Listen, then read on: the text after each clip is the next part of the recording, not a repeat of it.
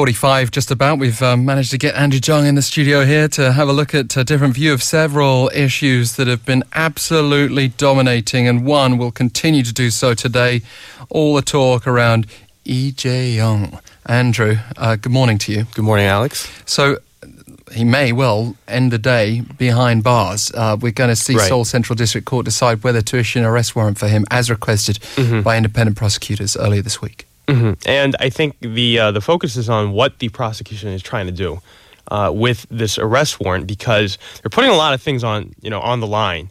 And if we move on to the editorials, uh, I'm going to move on to the Korea Economic Daily quickly here. Mm. And uh, the newspaper here voiced strong suspicion that the special prosecution's decision to apply for Jae Lee's arrest warrant was due to the strong public pressure to do so in an editorial published late Monday. So, so here's the the side who's who's suspecting the prosecution of trying to force this one through because the public, you know, polls are showing that they want Jay Lee behind bars. But then you have the other side saying, you know, there are there they might really have the evidence to, I guess, base their uh, arrest warrant on and and this arrest warrant is based on supportive facts. So well, it's got to these, be, doesn't it? Right, it, it should be. I, I guess mean, it's going to Seoul Central District Court, and that would be a second authority then that would be vetting that. And if they also right, agree, right, then right. we've got to have faith in right. that institution. But then there's also the danger that the judge who's going to be responsible for this is going to be, you know, under heavy public pressure to, mm. I guess, you know, approve the arrest warrant. So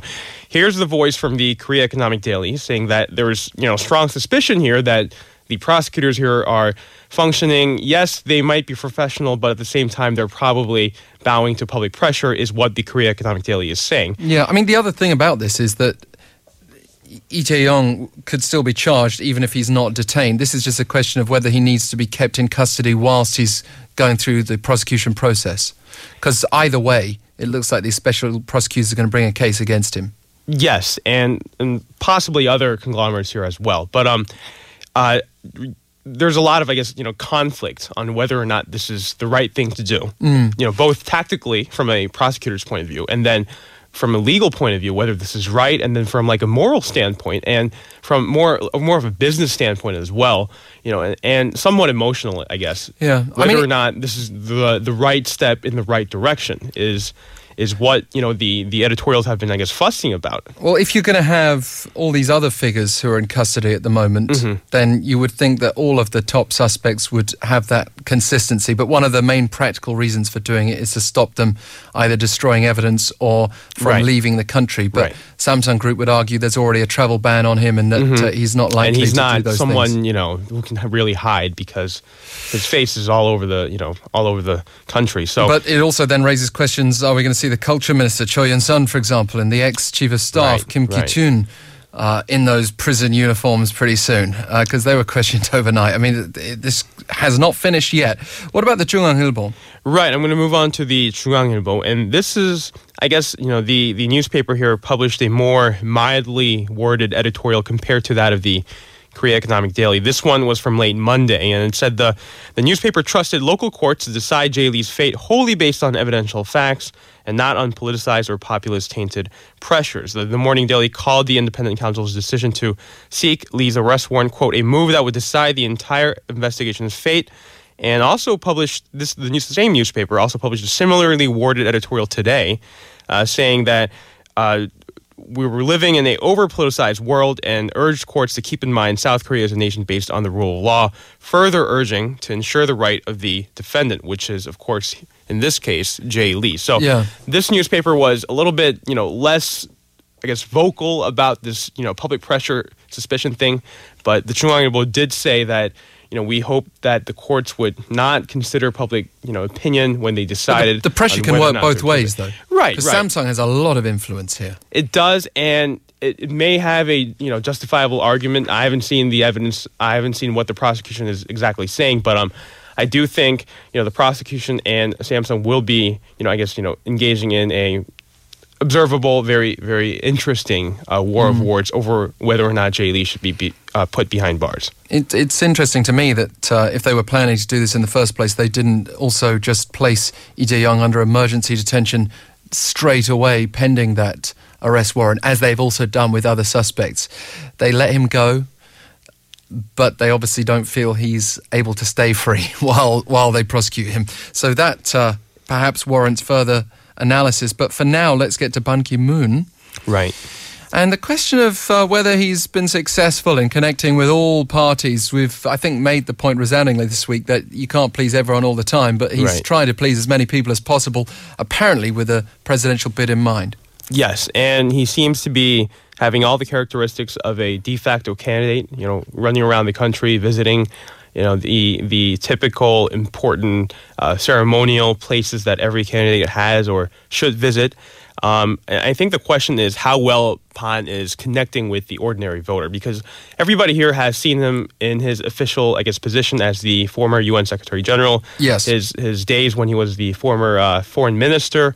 So I think a lot of people remember him, you know, working as a public official and have seen him multiple times in this official, I guess, pose. But um, we haven't had a lot of glimpses into what this man is really, you know, really like as a human being. And and I noticed a few interesting uh, stories, you know, articling what this person uh, as a person might be, Mr. Ban. And the I, I found a very um, interesting story in the Hankook Ilbo, and the Daily Morning Piece published a short sketch story um, yesterday afternoon reporting on a 70-minute uh, Chimek session, which is, of course, a chicken beer session that Ban had had with um, the 20 or so reporters following him on his de- again, de facto campaign trail. And the newspaper reported here that Pan showed moments that appeared to prove as if he was just another neighborhood ajashi, of course, which is the Korean term that roughly translates into a term meaning, you know, benign, friendly neighbor. Yeah, So fried chicken and beer, not the, not the best diet for a seventy-something-year-old. no, but um, The odd, the odd um, indulgence is Right, probably and, and the story said they had somek, so it was not only beer, but you know there was also soju in there. But um, Wow. the newspaper also notes that uh, Pan and the reporter split the bill, breaking with the old press tradition here, which is of course dictates that the the uh, politician being reported on ends up paying the bill for the large gatherings, such as the one on Monday night that they had. And the decision to go Dutch here, of course, was made due to the Kim Young-ran Act, which is- which you know asking those considered to be in working relationships to refrain from paying each other's bill. So this this was a you know interesting story. Uh, it, it did put light on you know what this person might be as a human being. It was a very friendly kind of toned story, but then. I'm going to move on to the Hankyoreh, and it took a kind of a more official and critical tone against Pan, and and you know I guess was critical to whether or not Pine was really connecting with the ordinary voter. Uh, the newspaper published an editorial dated Tuesday evening, so that was last night, uh, criticizing Pan for either condoning or being ignorant concerning corruption allegations involving his brother and his nephew. So the tone quickly changes here to very serious allegations, and the editorial cites a testimony by uh, Matt Russell Lee, a, uh journalist who has covered the UN, saying that uh, his critical coverage of Pan and his family had created a quote a big fight with the UN.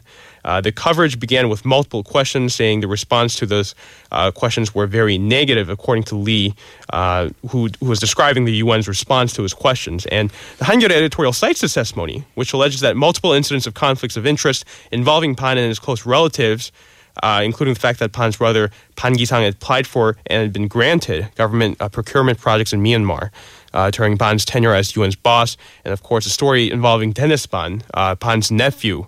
Uh, who had who was employed by a company that had owned the building in which multiple rooms had been rented out to the UN, according to this report. So, I mean, that- the point, though, really, is to make him clear these up. Right, and this was the the, the was urging, you know, Pan, you know, you you might be a good guy, but you better answer to these allegations if you really want want to run for president with a clean sheet, because these are allegations that need to be investigated if he really intends to be president, and these are very serious allegations, um, to be honest. And I think the Hankyoreh is noting that you know Pan must you know come forward and be human about this and be honest about it. Well, you know, these allegations are, are coming out now. Mm-hmm. I- from a political point of view, you'd probably want to keep them in your armory and bring them out a bit later on. He has the opportunity here to get this all out the way and then start his presidential campaign proper. Because what we're seeing now is just the preliminary throws. He's got to Right. decide a party as well. Right. That that's another, I guess, political, you know, decision we're going to wait for. But um, I think uh, uh, Pan Pan has been, you know, of course, repeatedly denying these allegations. But I think this allegation will be have to be answered. Let's get to THAAD uh, because that's been uh, an issue that's affected the candidates who are positioning themselves ahead of the election, and it's also a very hot political topic here. Right. I'm going to jump to the JoongAng editorial, which uh, noted the Lotte dilemma in this controversy because Lotte has, on one hand, promised to the defense ministry that they're going to you know, give up some real estate for the uh, deployment of the THAAD. And on the other hand, they're doing a lot of business in China, so that so they're being, I guess, reluctant to proceed with this uh, promise that they had made. And I think this illustrates the microcosm of how South Korea is kind of stuck in between involving this yeah. controversy. And the Ilbo published the editorial noting that, I guess, you know, dilemma in an editorial uh, published last night. And how much sympathy do we have for, Lotte in this situation, right, I wonder? Right, right.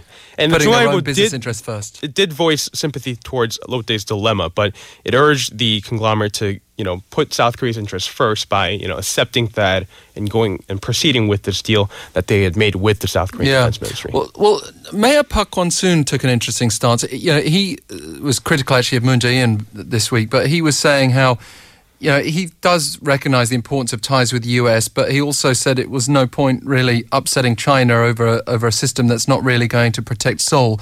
I think at this point, because there are so many question marks up in the air, both about the Park administration and about THAAD itself, let's have a, a further independent inquiry into THAAD. Mm-hmm. As we're having into everything else, let's answer once and for all is THAAD going to protect South Korea?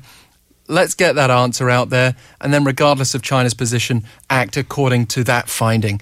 Uh, there's no massive rush here, and it's obviously important to get this right and not have it right. dogging the next administration from the start. Andrew Jung, thank you. Good to have you here. As always, our different view, an opportunity for us to share our own views as well. Thanks to our producer Pakani today, our writers Che Kyung Mi and Che Young Jin. I'm Alex Jensen, looking forward to being back tomorrow at 7.05. But do stay with us. You've got your news headlines with Rosine Park in just a few moments, and then Kurt Asian taking you through Koreascape.